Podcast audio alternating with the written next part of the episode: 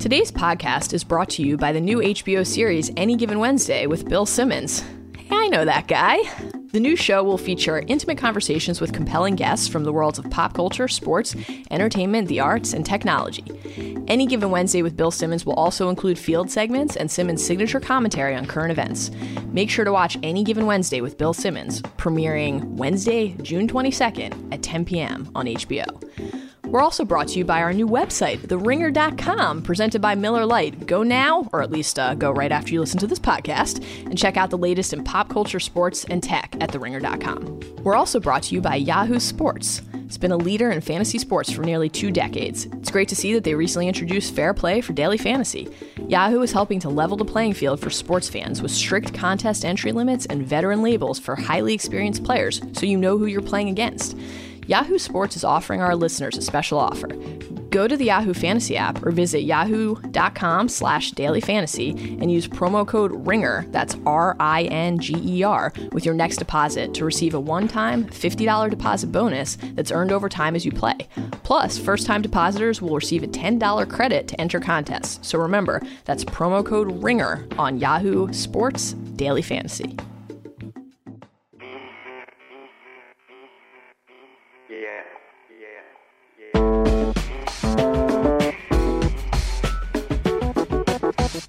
Welcome to the Ringer MLB show. My name is Mallory Rubin. I'm the deputy editor of The Ringer, a wonderful new website that you should visit frequently. I'm joined today by Ringer staff writer and just generally wonderful human being, Michael Baumann. Michael, hello. Hello. So I'm so excited to be doing this podcast with you. It's, I am so excited. Also, just a little like let's let's give our personal history to the readers for a second here. We have been working together for years at this point. I edited you for a long time. We talk about baseball and many other things. I have done a few of these podcasts. You have done a few of these podcasts, but we have never had the pleasure of doing one together until today.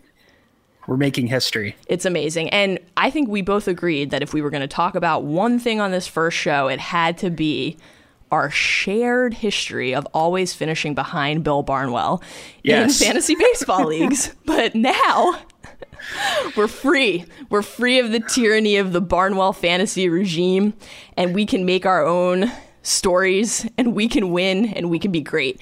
And it's depending on your league, uh, for, for all the listeners out there, depending on your league, you're either at the midway point of your fantasy baseball season or you're close to the midway point. Close enough that we figured this would be a great time to have a little fun and just talk about the fantasy season to date, disappointments, pleasant surprises, trade targets, prospects to stash, etc. And we're just kind of going to go like rapid fire and, and, and go category by category here and uh, and share some of our observations. Some of this will be you know, based on actual data and information. Some of it will be, be based on feelings and emotion. Because if we just did, this is how this guy was supposed to be doing, and this is how he is doing, that wouldn't be very fun. That'll be a part of it, but there will be uh, there will be other factors in play as we do our, our rankings and re rankings here. So Yep. let let's uh, okay. Um, let's get started. First thing to discuss because sadness is always a little more tempting to talk about than joy. Let's talk about our biggest disappointments of the fantasy baseball season so far. Um, I, I, I want to issue a little caveat here, which is it would be tempting for me personally to just list players that I drafted in one of my leagues who have fucked me over, uh, and and specifically players like AJ Pollock who got injured the night that I had drafted him. I drafted him with my first pick of the third round that morning, and that evening he broke his elbow and is probably out for. Well, he, he says he might come back. Who knows? But the, the, the point is that was a wasted pick. I'm gonna resist the urge to just do players who are out with debilitating injuries. Um, so my first nomination for biggest disappointment of the year is a man that you so aptly dubbed the mighty Giancarlo Stanton, Marlins Yeah. outfielder. He okay, so preseason Yahoo rank 11, current Yahoo rank 548. That is like a, a little hard to even fathom and contemplate. He is basically having the season that Chris Davis had a couple of years ago, where there's just enough power production to not want to throw yourself out of a window if you drafted him, but everything else is maddening. He's hitting 194, only 12 homers, 29 RBI, scored 22 runs. That's terrible. I mean, I think a lot of people out there drafted him hoping to get as much out of him as they possibly could before he got hurt, but that ship has already sailed. Yeah, I mean, if if we were still in the same league together, uh, he would almost certainly be on my team because every year I draft him like towards the back end of the first round, thinking this is the year that he, you know, that's 50 home runs and 15 stolen bases and a 310 batting average, and yeah, he was first on my list too. And like, if you if you whiff on your first round pick like that, it's just so hard to to come back from it, which would make it just doubly disappointing. And if you know he's not on your team, then you could very easily look at you know because who's paying attention to the Marlins? You know, you just look over there, you see every so often he hits a 450 foot home run and think he's doing okay when that is very very much not the case.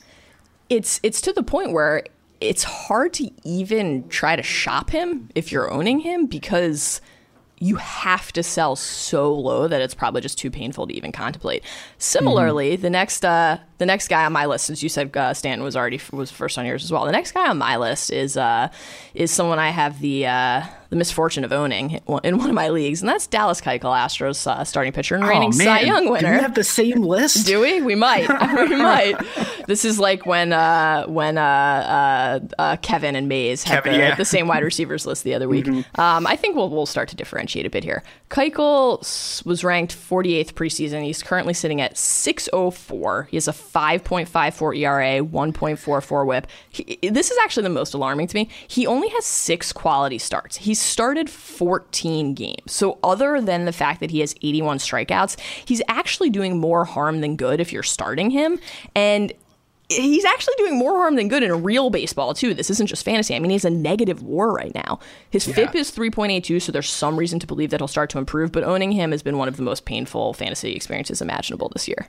Well, I, I could have told you I would have stayed away from Keuchel uh, at the start of the season because he, you know, I know he won the the Cy Young last year, but he's he strikes out fewer guys than maybe any other um, elite starting pitcher, uh, if we're going to call him that. So it, you, you can get away with that in in real life, but when strikeouts are one of like the the five categories that you're counting, that's kind of important. It was one of those things where I had no intention of drafting him and actually had him on like my personal players to avoid list, but then he kept falling and there there gets to be that moment where you're Yeah, like, I can't got to. justify passing on this guy. And uh, there you go. Now I'm now I'm screwed.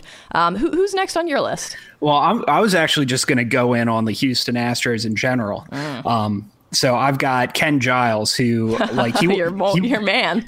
my man.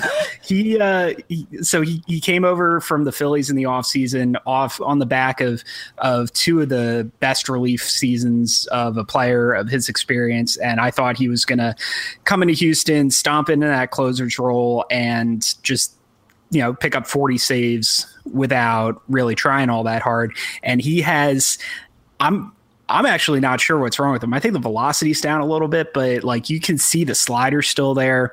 It's just it's just one of those things that that makes us um harp on why relievers are so unpredictable. And like even at the beginning of the year um Luke Gregerson was supposed to be the closer and um yeah, honestly, I thought that would last about three weeks. I thought that was just AJ Hinch nodding to seniority, and and Giles would would uh, be saving games by I don't know early May, and Right. he's I don't know in the the six hundreds. I think know, it- because he's a reliever, he got drafted a little lower, so he's not like team destroying, disappointing, but you know he's one of those guys that I definitely would have made a play for, and uh, who definitely would have come back to bite me. And the other guy, the other Astro, is Carlos Gomez, who's Ah, been yeah. disappointing me from the moment he arrived in Houston. I I wrote a hot take at the trade deadline. I, I, said remember Mets, it well. I wore this all off season. Said the Mets screwed up by trading for Cespedes and not Gomez. Gomez is a better player. He signed for an extra year. He does more for you. He has power. He has speed. He has defense, and he is public enemy number one in Houston, and with good reason. You know, average draft position uh, Uh, from what I've got off Yahoo, fifty three point one. He is eight hundred and fifty fourth in their in their rankings right oh now, and like he got he's been hurt on and off ever since he arrived with the Astros, but like he got hurt and then he got better this year. And everybody's like no maybe we should just keep him in the minor leagues you know just pretend like he's still hurt because like you know jake fucking marisnick is doing better now. And you know Jake Jake Marisnick is is a non-entity at this point, and he's doing better than this this guy. He used to be one of the best players in the the National League not too long ago. I think his his abysmal performance also like stands out in such stark contrast to all the young, exciting, vibrant players on that team. Mm-hmm. Like he'd be terrible no matter what. Circumstance doesn't actually impact his stats. It's just like you look around and you're like, why why why would they want this guy to even be a part of this? You know.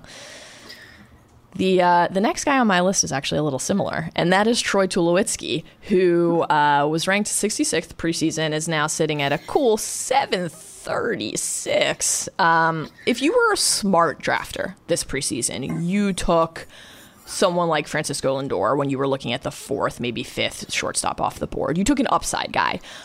If you were a moron like me, you took Tulowitzki. And shockingly, shockingly, Michael, he got hurt He's currently on the DL with the bum quad. I know I know that everyone is stunned that he hasn't been mm-hmm. able to mm-hmm. stay healthy, but the injury didn't even really matter because before he was hurt, he was awful. He was hitting 204, eight homers, one steal, 23 RBI, 17 runs. In Toronto's offense, it's almost impossible to be that bad. It's like, I, I, just can't wrap my mind around it. I mean, I think that everyone knew that there was an injury risk. I think everyone knew that the, the, it was, he was not the same player anymore. But we are still less than a calendar year away from when he was the top trade target. Maybe right there, you know, with David or, or with uh, David Ortiz, geez, with David Price in all yeah. of baseball, and now he's a Mendoza line player. That's insane. Yeah, I'm I'm sort of of two minds with Tulowitzki in that one, I have absolute confidence in his ability to bounce back. Like, you know, we're not too far removed from a year where he was like top 10 in the National League in war after playing only 80 games. Right. So, and you know that's a great ballpark and a great lineup for him to to hit in. So once he gets back in the lineup, then I think he'll be just fine. But on the other hand, shortstop is as crowded as it's ever been in terms of of uh, quality guys and guys who can put up quali- quality fantasy numbers too. And it's only going to get more so. Um, and we'll get to this a little bit later in the podcast when some of the uh, young guys in the upper minors come up. So you know, is it? I think Tulowitzki's going to be fine in the long run, but on the other hand, he doesn't represent that kind of massive advantage over your average shortstop anymore. Right, right. Who, uh, who who's next on your list? I was I'm gonna go with Puig. He's another guy who's been in, a, in, and out of the lineup, and like you know, average draft position is uh, around 68, and again, that's not high enough that it's going to wreck your team, but I could see him, you know, I could see staring at him at, at that slot on draft night thinking, no, this is great value. This is a guy who could hit 35 home runs, you know, who could, who could steal a few bases because, you know, caught stealing doesn't matter in, in fantasy. And, you know, he's just, he's been not quite Carlos Gomez bad, but a, a lot of the same symptoms, you know, it's just, he makes a lot of mistakes on the field that people get on him, um, rightly or wrongly for, and it's just you know the the performance hasn't matched the talent this year. So and you know he's just so much fun that he disappoint. You know it's disappointing that he's not out there and and raking anyway. Another guy on a, on one of my teams. It's been it's been pretty painful, I have to say. Wow. I, uh, I've been, listen, I'm actually in third place in this league, which is insane given how many bad decisions I made in the draft. But well, you must have drafted all the guys that's, that are going to be on our uh, ex- surprise list. Exactly. That's the that's the other half of it. But Puig, you know, he's on the DL right now, and I, I've had to consider a couple times just flat out dropping him because he doesn't really have a ton of trade value in obvious ways. I'll get to why I think he should have trade value later, but it's uh, it's been tough one. Um, uh, another tough one is the next guy on my list, Shelby Miller, Arizona starter. Yeah. He wasn't like this is not a guy you were drafting to be like your number one pitcher, okay? This was a guy who was ranked 168 preseason, but he's 978 right now. Even if you weren't counting on him to be an ace, you were counting on him to be productive. And what he what he is is is terrible. He's on the DL with a finger injury. He's about to come back, and in his most recent rehab start, he struck out 11 batters. There are some positive signs. H- however, he has an ERA north of seven. He's posted one, one quality start this season, which I, I, like seems like a typo. Maybe it is a typo. I can't believe that's real. He's, he's just been that bad. And it's, it's ugly. It, it it's like obviously magnified by how many things have gone wrong in general for the Diamondbacks. But you know, there's the the real the real baseball factor there of what they gave up to get him, giving up a number one draft pick, an elite shortstop prospect. But just from a fantasy perspective, this is this is a guy that you you drafted in the mid rounds, and and three or four starts into the season, you had to flat out drop, and there's been no reason to consider reacquiring him since. That's pretty disappointing. Yeah. All right, my my last guy is uh, Justin Upton, who I don't know, like he's probably not a guy who would have wound up on my team just because he's one of those players, and I tend to love players who are better in real life than in fantasy. Like I'm the president, I overdrafted Jason Heyward probably five years in a row. Me too, um, including but, this year. yeah, but uh, you know, Upton is he's he's hitting 220, 229. He's currently uh, rated number 548 in Yahoo. And like I I might not have picked him like in the 40s where where he was going in a lot of drafts, but I it never occurred to me that it would have been this bad, and it's made worse by the juxtaposition with his brother Melvin, who was given up for dead, um, who is now putting up pretty much the same batting average, runs scored, and RBI in San Diego, but has twice as many home runs and four times as many stolen bases. Boss so not only did you not not only did you uh, make a mistake in drafting Justin Upton, you got the wrong Upton. Yeah, that's uh that's that's looking like a pretty bad contract for the Tigers. Um, Yeah. But the good news for the Tigers is that the, that's not the only uh, AL Central team with uh, underperforming fantasy players. The, the last guy on my list is Jose Abreu. Yeah. White Sox first baseman, preseason rank 18, current rank 238. I, it's one of those things where like the na- he's kind of like the narratives on each side have allowed him to not really be the object of much ridicule. People have spent so much time praising guys like Chris Sale and Adam Eaton and talking about weird, fucked up White Sox situations like the Adam LaRoche stuff, the, the, the what's appearing to be a horrible trade for, for James Shields. That uh, Brady's really just flown under the radar and not been a discussion point much at all. He's hitting 265, nine homers, 38 RBI a- after slugging fi- an insane 581 in 2014 and 502 last year. He's he's slugging 427 this year, which is just for by his standards, that's positively pedestrian. So you know, if you drafted him, he, he hasn't killed you, but he hasn't really helped you either, and that's kind of a bummer. Yeah, and that illustrates sort of the problem with uh, like first base corner outfield types, where if you know if you're getting like Joey Votto or, Miguel Cabrera, or you know somebody elite, then that's fine. Spend an early pick on him. But if you're not, then you can wait. You can find value somewhere else. So, you know, I guess the hope is if you drafted Abreu, you didn't invest so much into him in terms of uh, auction budget or draft position that you would feel too bad about cutting bait if if somebody better comes along right now. Totally agree. All right, let's uh let's let's talk about the the positive things in life. Let's talk about our most pleasant surprises of the fantasy baseball season so far. Why don't you why don't you kick things off? Who's first on your list here? All right, I'm going to go with Ian Desmond, uh, who Your man. Yeah. So when I was in high school, I, I think this is the only time I've ever won a fantasy baseball league, but I did it because I got Albert Pujols the year where he played like five games at second base and was eligible there in my league. So I just played him at second base when he was playing playing first base and left field the entire year. And Ian Desmond's sort of in that position where because of of uh, where he played previously, he's still eligible at shortstop, but in center field, like, you know, he's, uh, I think, nine home runs, 12 stolen bases, 300 batting average. Like, he's legitimately on merit right now, like a, I don't know, like a top 15 fantasy guy. Like, this is Andrew McCutchen numbers from someone who was left for dead by, uh, by the baseball intelligentsia uh, last season, and now you've got who's right, you know, a guy right now is an elite center fielder uh, on the field and a top, I don't know, 15, 20 fantasy performer uh, in the in your fantasy league. So I think if you were lucky enough to take a late flyer on on Ian Desmond, you're looking pretty smart right now.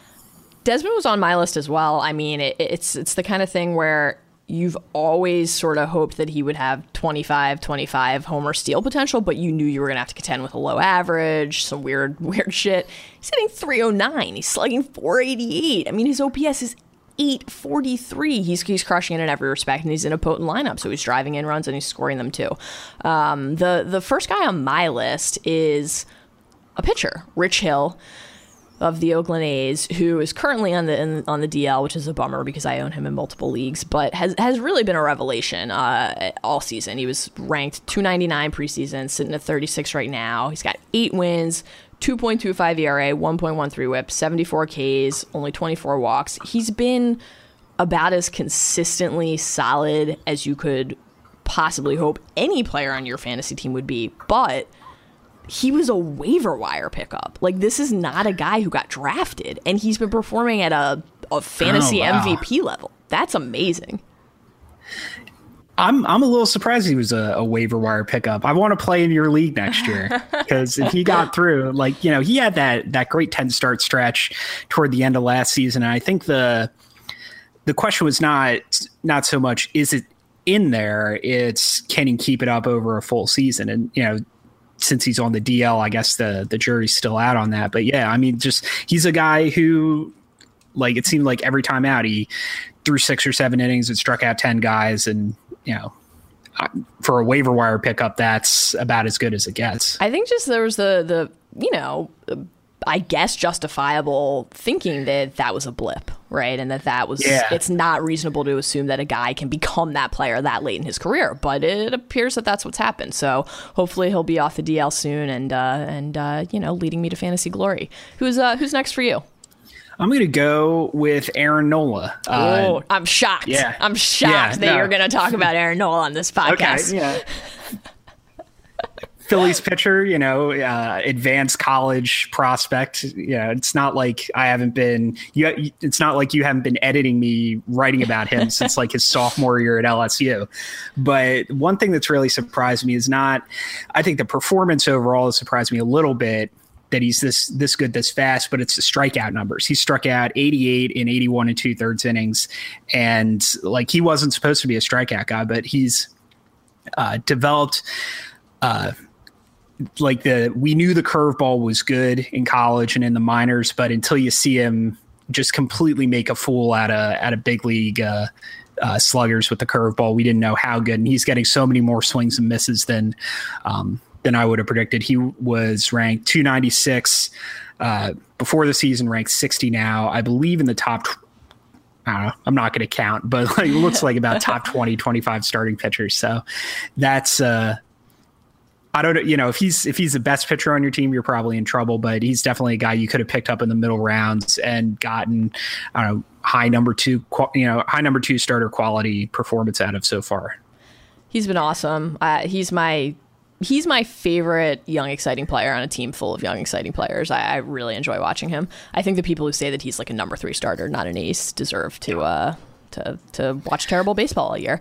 Um, well, that's the. I mean, just real quick on on Nola, like that's the thing that where all these guys come out of nowhere, like you know Jacob Degrom, for instance, is guys who who have the command and um, you know Grom, Degrom was a, a position player in college, so he took a little longer to develop. But guys who have the command and then the stuff ticks up a little bit, or the stuff Right. winds up playing a little better, and that's where you go from you know somebody who you know like Nola was sort of seen as a safe pick without much upside when he was drafted, and he's turned into a guy. I don't know if he's ever going to be like a, a guy you feel good throwing out there against Clayton Kershaw in, in Game Seven of a playoff series, but you know, maybe that next level down. I don't know. Don't you feel good about throwing anyone against Kershaw in a playoff not- series? Not, not in the regular season, but in the playoffs, sure.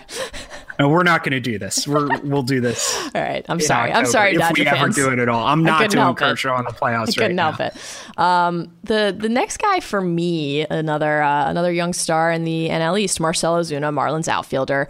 Yeah. He is a favorite of ours. Uh, we share a passion for him, and two two eleven preseason rank, currently sitting at forty eight. He is just fucking crushing baseballs right now. He's hitting three fourteen, slugging five thirty nine, nine oh one OPS. He's got twelve homers. He's scored forty runs. Obviously, not giving you any speed, but but that's okay because he's giving you everything else.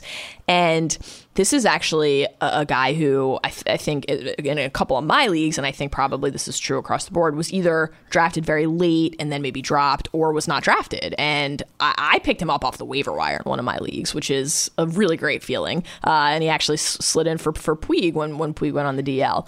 Um, he's been awesome, and and this is a guy who people have been excited about for years. He was just like frankly not good last year, and it was sort of a bummer. And now this is the player that we have all thought we would we would uh, we'd get to see, and and we're seeing him. It's awesome. And it, it's tough to get excited about the you know he's he's got like the third Beatle at, yeah, right. aspect right. playing between Yelich and Stanton. So he's no matter what he does, he's going to uh, fly under the radar a little bit. Who's who's next for you? Drew Pomeranz. I'm going to go oh, with another. Man, great pick. I love that. I am I am staggered that he is any good. like this is one of the most shocking things that has happened in baseball this year. He was a former first round pick who was uh, uh, once the top prospect traded for your man Ubaldo yeah. Jimenez. Fuck that guy. And he is he is uh, bounced around. I think I think it's three big league franchises just pretty much gave up on him. And I thought he has, has, he not been on every single team at this point? Is that not is that not real life? It just feels the, that the way. The full Dotel, like I don't know if if he hadn't put up 89 strikeouts in 75 innings so far, like he might be on his way to the the full Octavio Dotel right now. But it's you know strike you know you could talk about pitching in san diego but those strikeout numbers aren't like ballparks don't affect strikeout numbers like that.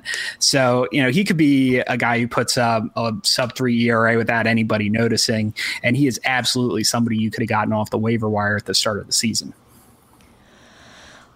Someone you could not have gotten off the waiver wire at the start of the season, but someone who has still really outperformed expectations, and also someone you wrote about quite quite beautifully this week. Our man Robinson Cano, who uh, this was really the the first year after a career of being a first round pick or like second round pick at worst kind of fell in the rankings and was was ranked 55th preseason. He i, I want to say he went in like the fifth round in one, in one of my leagues. He just kept falling maybe even the sixth round he's been an MVP candidate. Uh, he's he's currently ranked 13th, hitting 297, slugging 570, 920 OPS, 18 homers, 51 ribby, for 49 runs. He's just been uh, a, an offensive force. And at second base, that is mm-hmm. still incredibly, incredibly useful. I mean, it just makes him one of the most valuable players in fantasy because it's a position of scarcity.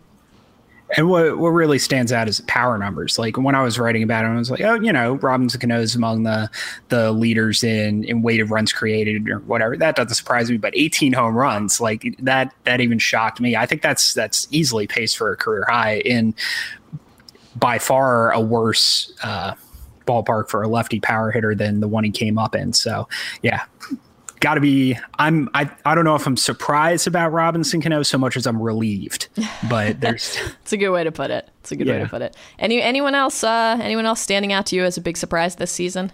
Yeah let's move on.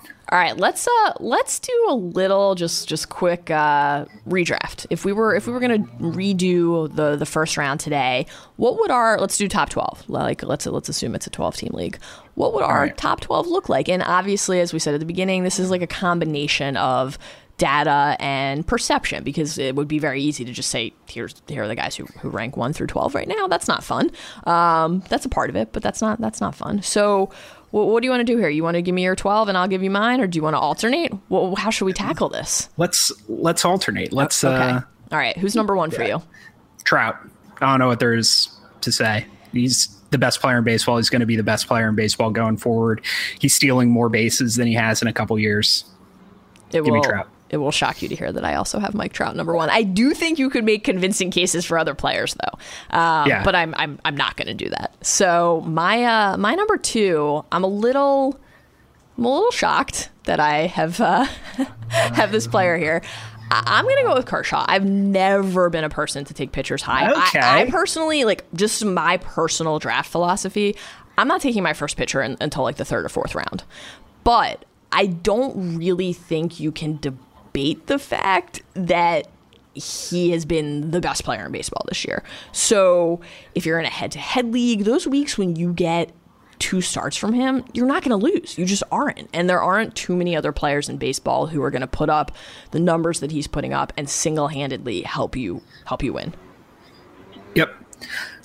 Well, we'll get obviously Kershaw's on my 12 somewhere, but uh, he is not number two. Number two is Bryce Harper, who, despite recent struggles, is not so far removed from like being 2002 to 2004 Barry Bonds, and that we were consider like people were talking about changing the intentional walk rules because teams were so afraid of him, and he's one year removed from essentially putting up Ted Williams' 1941 season adjusted for the offensive environment. So if not Trout, then Harper. I think that's the that's where I'd go in real life. That's where I'd go in fantasy too. I took Harper second in a league this year, and uh, I'm I'm annoyed that I did. Like he just hasn't been good. It's that simple. And so while it would obviously be foolish to like leave him out of the first round or to, like throw a throw a hissy fit, I, I'm not gonna put him second, um, obviously. And I'm not even gonna put him third. I'll tell you where I'm where I'm putting him when I get there. But uh, you know, it's uh it's just like not not super fun having a guy who can't hit 250. Um my number three, and again, this is like this is not something that I'm I'm I've ever really thought I'd say. Jose Altuve. Oh, that's my number three too. He's been fucking He's unbelievable. awesome. I thought that was going to be controversial. it is controversial. I think we're just we've, we're we're choosing to face controversy together. He's uh right. he's pretty much been the perfect fantasy baseball player. Like it's that simple. Yeah. Who's uh who's, That- who's four for you? Uh, Forrest Kershaw. I'm with you. I haven't taken a pitcher in the first round since the year I took Brandon Webb in the first round, and he blew out his shoulder on opening day and never pitched in the majors again. Uh, Oh god. but I would just second everything you said about Kershaw, and he's just so much better than the next best guy. I uh, I agree. Um, my my number four is Mookie Betts, who uh, is probably like the most fun player to watch right now. Certainly up there. He's giving you production in every single category, and uh, you know he didn't go in the first round uh, this this preseason, but I think he definitely would go in the first round now. It's it's just a it's just a question of where. Yeah, I think you got the wrong Red Sox, but I, I've got the other one coming up coming up in a couple picks. Fear not.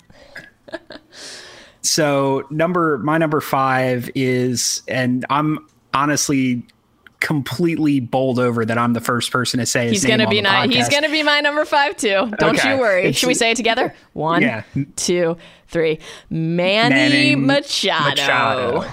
I wanted to put him at number one just so you would yell at me. I almost put him at number one. I probably would have yelled at you. He's amazing. He's I mean, he's my he's not only my favorite baseball player, he's my favorite human being right now, period. Uh, he's just incredible. And he's eligible at shortstop too this year, which is important. The I actually seriously did consider putting him in the top three. The reason I didn't, personal bias and jokes aside, he's not stealing bases this year. If he was stealing bases at the clip that he did last season, I think he's a top three pick. But because given the power and the and the average, but when you lose the speed and you just have to kind of punt on that category, and that's not really his fault. He did have a couple early season steal attempts that uh, that that uh, went horribly wrong. But it's just not a part of the Orioles' offensive philosophy. You know, they're, they're, I, last time I checked, at least, I think this is probably still true. They're last in baseball in, in steals. Uh, they just don't run. So w- without that category working in his favor, it's it's a little hard to put him higher than five. I think. I had the same thought, and I guess my counter argument is steals are so rare in baseball in general that like you might be able to afford having someone like Rajai Davis in your lineup just to get get you, you know, those twenty five steals, even you know, hopefully more if it's Rajai Davis, but uh, just to get you the odd stolen base, even if he doesn't really give you anything else. So I'm sensitive to that, but I think uh, him being shortstop eligible um, puts him over the top. Uh, so my number, where are we now? Six is actually is a base stealer, and you wouldn't think that to look at him, and that's Paul Goldschmidt. Um, He was a not a particularly controversial, um, you know, top ten pick, and you know he's somebody maybe maybe by Goldschmidtian standards, he's he's been a little bit disappointing. He's not like among the league leaders in in home runs right now, but he's got eight stolen bases out of first base. Um, and we've still got the rest of the season ahead of us. And if you're in a head to head league, that's where the playoffs are. So at this point in the year, I'm still drafting mostly for what I think the player can do in the future, not so much what uh, he's already put in the bank. I, I have Goldschmidt a little lower than you, but generally have the same assessment. You know, he's been he's been slightly disappointing, but only compared to the uh, obscene expectations that we all had for him. Um, Yeah. my my number six is Harper. You know, it's it's a little crazy to have him that low, but I don't know. I don't. I couldn't talk myself into putting him above those other guys. I just couldn't. I mean, the average is low. The power, by his usual standards, is is really low. He's stealing bases, which is nice, but you draft Bryce Harper because you think he can win you the week every time, mm-hmm. and since the like since April that just hasn't been the case which is uh which is unfortunate obviously he's just he's the kind of talent where at any point he could again start performing like the best hitter in baseball but right now I'm not seeing that guy on the field Well, obviously, I disagree with you there. of but course of course So what num- would be the fun of doing this if we didn't occasionally disagree I guess so. Um, so number uh, number seven, I think is the only person who my estimation has changed radically in the first half of the season, at least in this top twelve, and that's Xander Bogaerts. ah And, he's know, my no, he's my number seven too look at that Yeah, I just talked about how I wouldn't draft for first half of the season, but you know he's hitting 355. He's got nine stolen bases, which is uh, a little bit surprising. You know that's sort of what I would have expected from him uh, over the course of an entire season. But you know if that's already in the bank, then I I think he definitely merits a spot in the top 12. Yeah, I mean, I had Betts ahead of him by a couple spots because I think he's a safer power and speed bet, but obviously Bogaerts is doing amazing things right now. Um, speaking of uh, of people doing amazing things, number eight on my list is Nolan Arenado. You know, it, it's not a s- surprise that Nolan Arenado is uh, is hitting baseballs very far, very frequently, but he's leading the National League in home runs and is doing pretty much everything else well. He's obviously, in, in terms of real baseball value, his defense is a huge part of what makes him an MVP contender. But from a fantasy perspective, I mean, third base is not the deep position that it used to be. So if you drafted him, you're really happy right now. Yep. I I have Arenado later on my list as well. Uh, my number eight is this one. This one might be the controversial one, and I have Jose Fernandez as my Wow. second pitcher on the board over Jake Arrieta. I mean, the strikeout numbers are absolutely nuts. I, you know, I'm. I guess that, like this has become part of my brand that like I'm low on Arrieta and Syndergaard, but you know it's I think it was just a matter of getting back in the in the groove for Jose Fernandez, and like I definitely wouldn't have picked him. I would have wanted to pick him this early uh, at the beginning of the season because I love him so much because he's so much fun to watch and like there's something to like just being having fun guys to root for on your team, but seeing like he's striking out more guys per inning than Kershaw is, and yeah, I, I honestly, this is just. I think he's going to be the best. He's not so far behind Arrieta right now that I don't think he is going to overcome that gap um, for the rest of the season. It's it's hard to find a single thing not to like. He's he's incredible, and part of fantasy baseball is picking players who you like, picking players who are fun. Like, th- like there's no worse feeling for me as a, a fantasy baseball player than like when I draft a Yankee in, in fantasy baseball or a Steeler in fantasy football. Because like as a Baltimore sports fan, Steeler one is the yeah, like worst. that's not fun for me. It's actually like an unpleasant feeling to have to root for those guys. So I, I agree with you that the just just picking someone who is who's consistently awesome to watch that's a big part of it. Um, next for me is Goldie for all the reasons you already said. So I, I won't uh, I won't harp on that. I you know I feel a little, little bad putting him this low. I think it's it's it's surprising to ever see a, a fantasy baseball first round projection that doesn't have him in the top five. Um, and he was actually ahead of Harper on a lot of preseason ranks. I mean, he went second in a lot of leagues. So this is a little It's- low, but you know that's part of a product of that that entire team right now.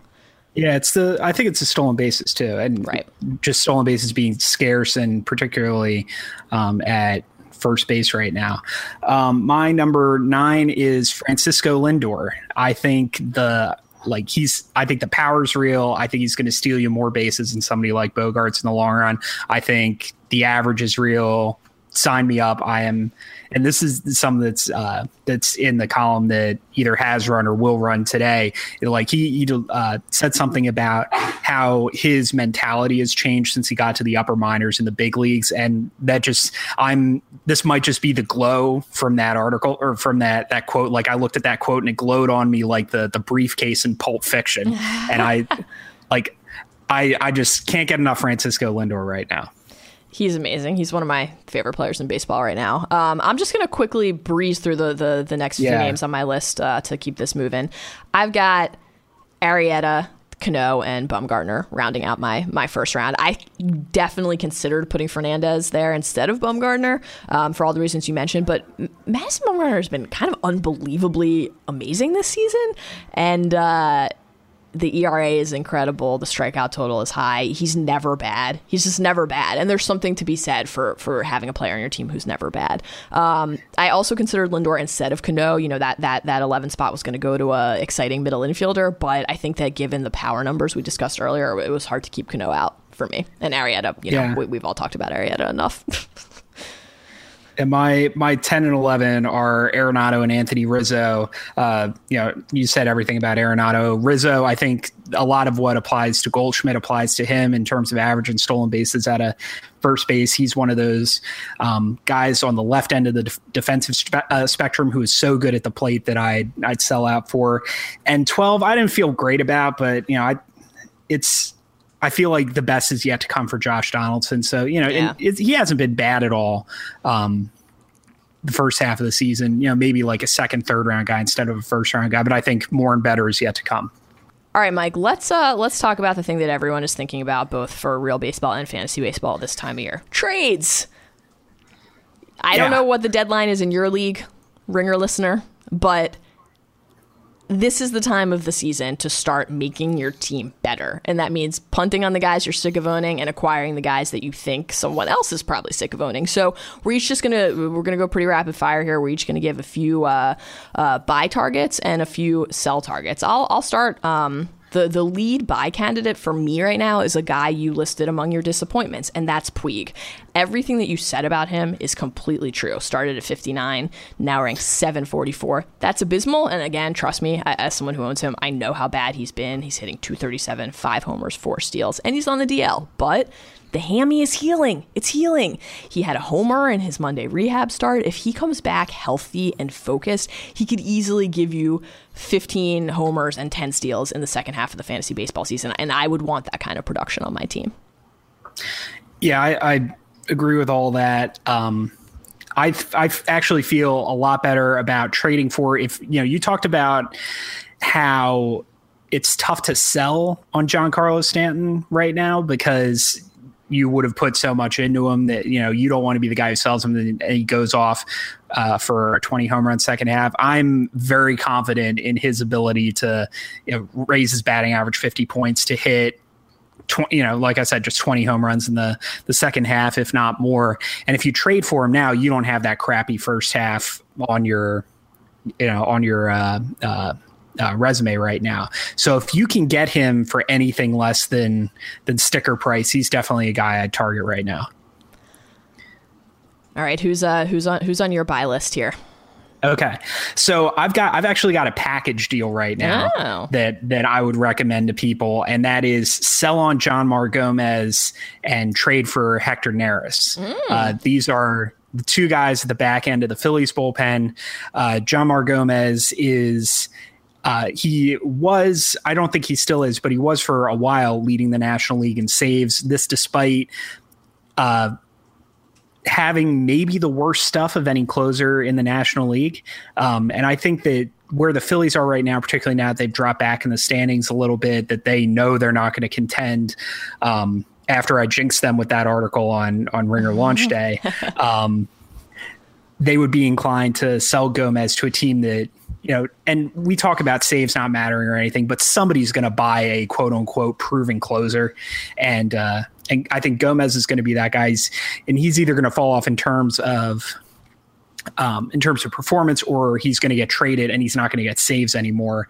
And when that happens, Neris, who I think is a much much better pitcher is going to step into the ninth inning role for the Phillies, and he's got great stuff. He's and the Phillies are are like an ideal team um, to. Uh, to pick up to pick up cheap saves from because they're going to play a lot of low scoring games because their offense sucks and their starting pitching is really good. So they're going to play a lot of three to two games that are going to be close towards the end of the game. And I think this is what has inflated Gomez save totals. And I think the same effect will work for Neris if and when that handoff takes place. I like that one. That's a good one. Next, uh, next buy candidate for me, Corey Kluber.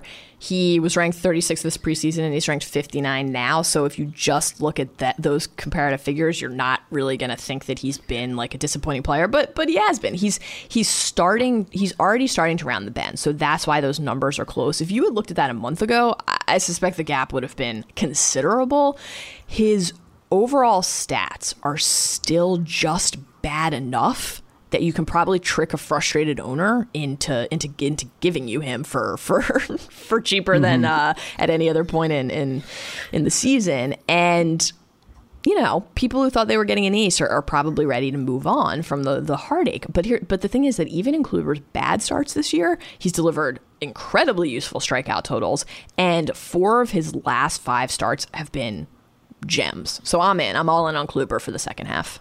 Yeah, I think that's a uh, a good way to go. I want to I want to go to a sell candidate, and that's let me let me give you uh, one. Let me just give you okay, one one more, one more buy candidate because I can't help it, and I feel bad that we haven't talked about him yet.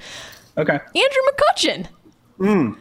Ranked ninth this preseason, currently ranked 376. Someone out there drafted him in the first round and is not enjoying a first round player. So that person's probably willing to move on and is ready to sell low. You should buy. He's not going to hit 237 with nine homers and one steal. He's not going to be on that pace all year. His thumb injury is going to heal, and when it does, he'll be himself again. Maybe. Buy.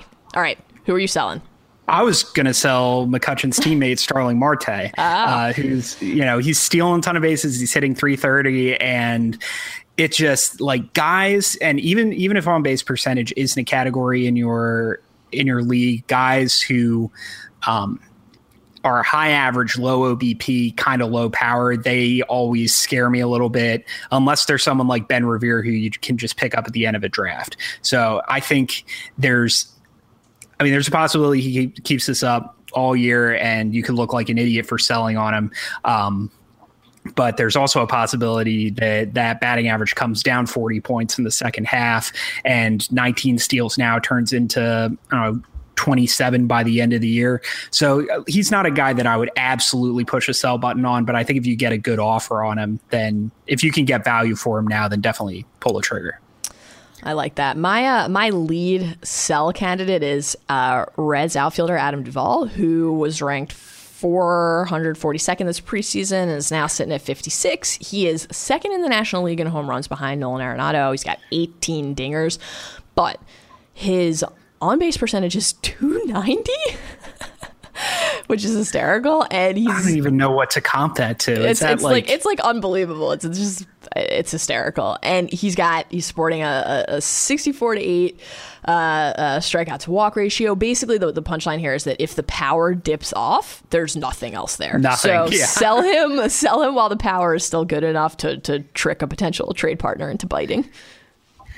Yeah, and one other sell guy. Speaking of guys who, if the power goes away, there's nothing. Uh, is is uh, Mark Trumbo? I would. Hey, hey, now you watch your mouth, would, young man. I would one not have him on my team under any circumstances to start.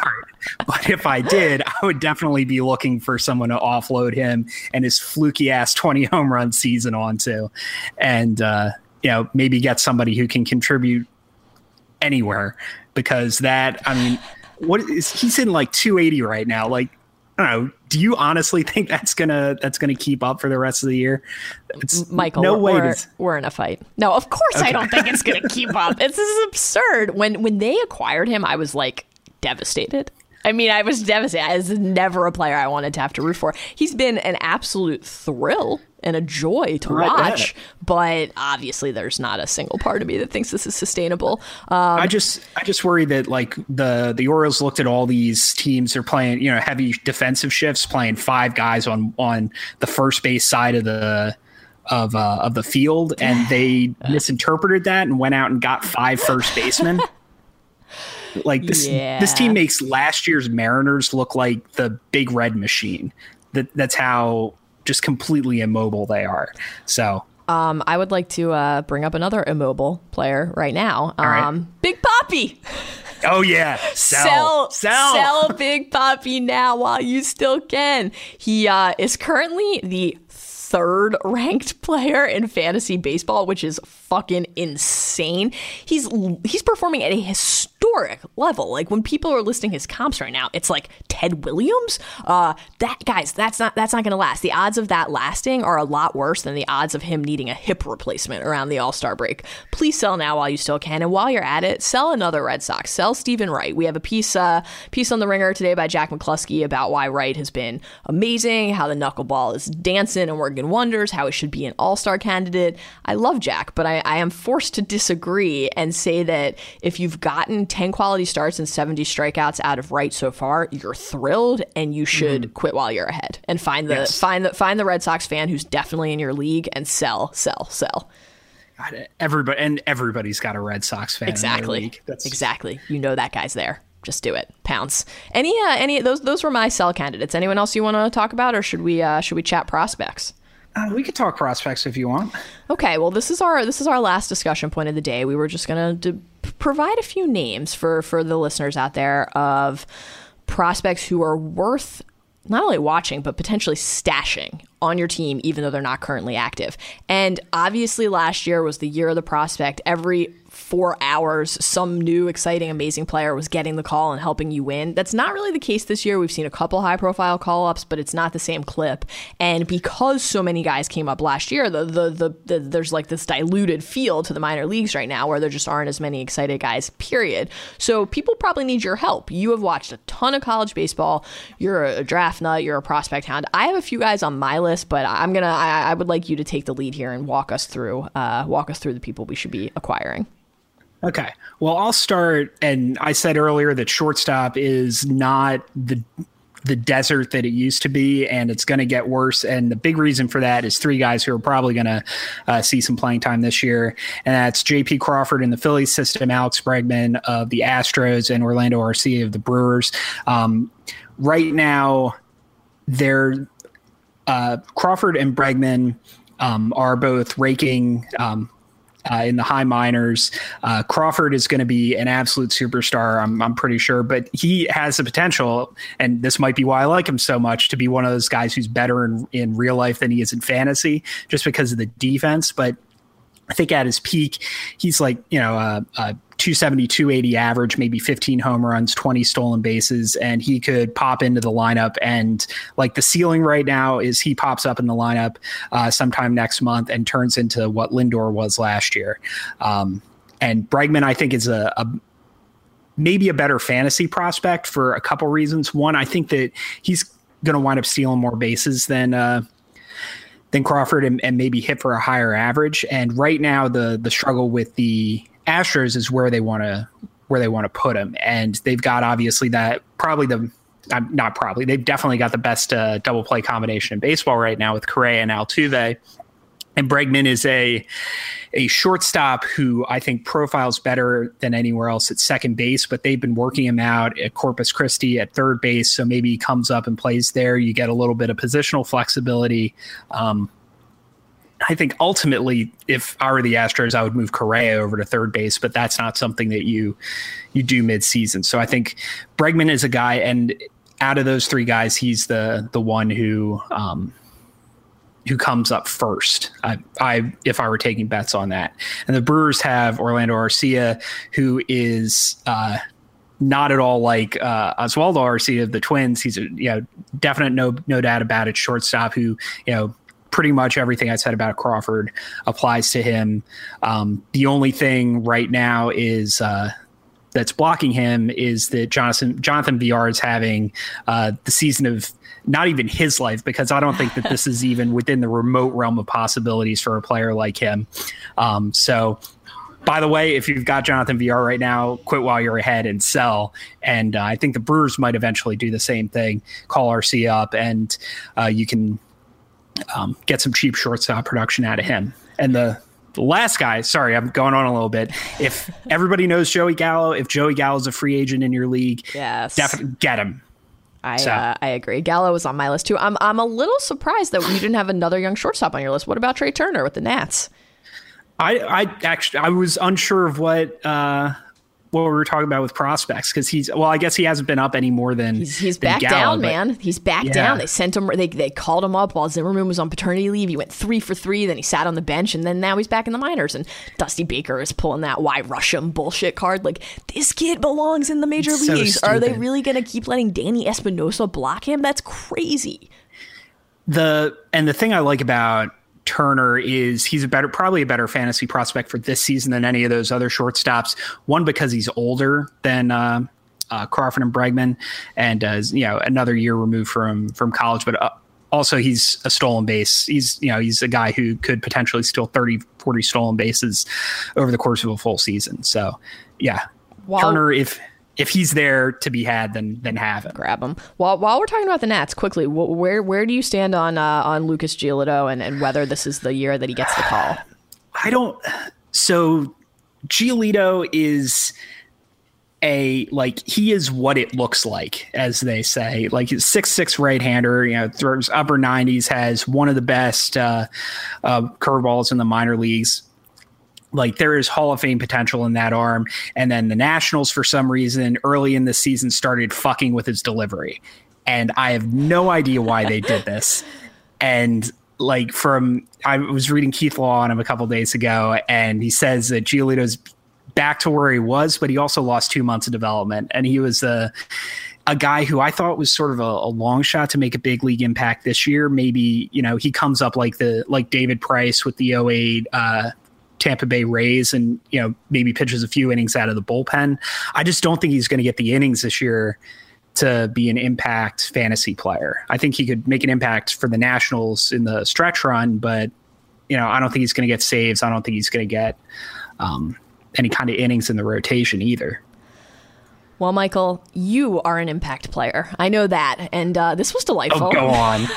I, will go on. You're wonderful. I'll just keep telling everybody why. Um, this was a lot of fun. I really enjoyed it. Talking about fantasy baseball is always a blast, and uh, uh, hopefully, hopefully the listeners enjoyed it as well. And uh, this was just a real pleasure to share this time with you. I will see you in Slack in about 37 seconds, and uh, we'll do it again soon. All right. All right, man. Go O's.